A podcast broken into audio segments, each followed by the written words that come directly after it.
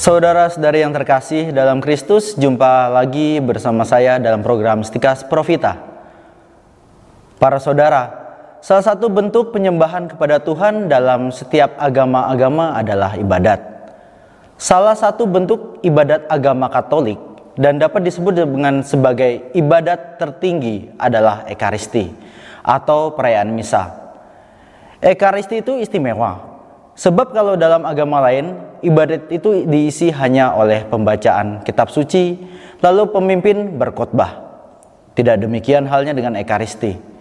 Selain pembacaan firman Tuhan, di sana umat beriman menerima tubuh Tuhan Yesus sendiri. Jadi di situ Yesus sendiri hadir dalam ibadat tersebut. Ekaristi ini tentu berbeda nilainya juga dengan ibadat pemecahan roti dalam agama Kristen Protestan.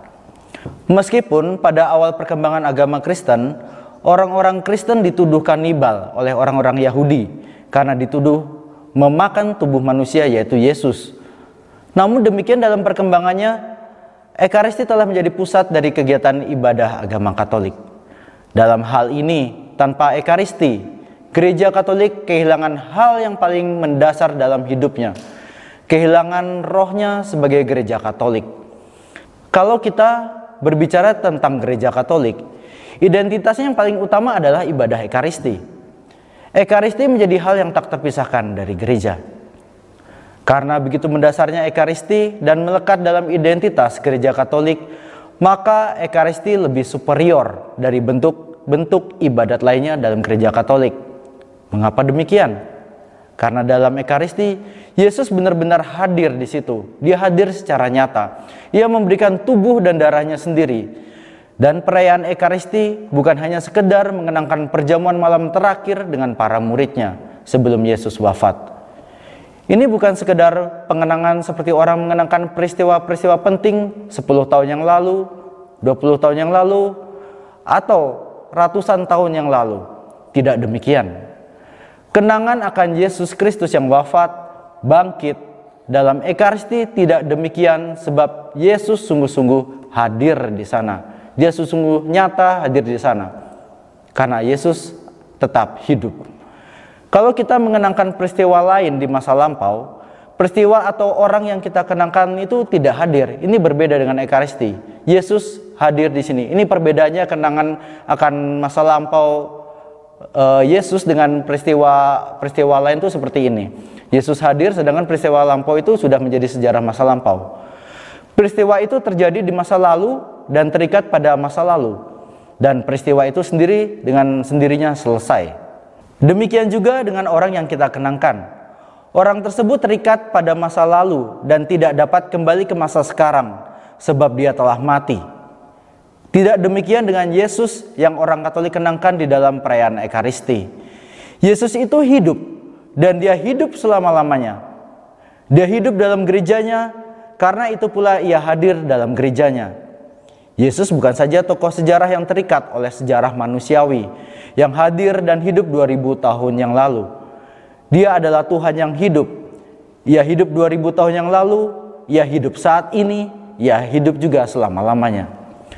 Keyakinan kita akan Yesus yang hidup selamanya dalam gerejanya membuat kita percaya bahwa Yesus itu hadir secara nyata dalam setiap perayaannya, terutama dalam perayaan Ekaristi yang kita kenangkan dalam misa. Tidak adanya keyakinan akan Yesus yang hidup selamanya dalam gereja membuat Ekaristi akan hanya menjadi peristiwa pengenangan peristiwa 2000 tahun yang lalu, yaitu kenangan akan perjamuan terakhir dan pengenangan akan seorang tokoh bernama Yesus yang pernah hidup tetapi telah mati seperti tokoh-tokoh hebat lainnya dalam sejarah dunia.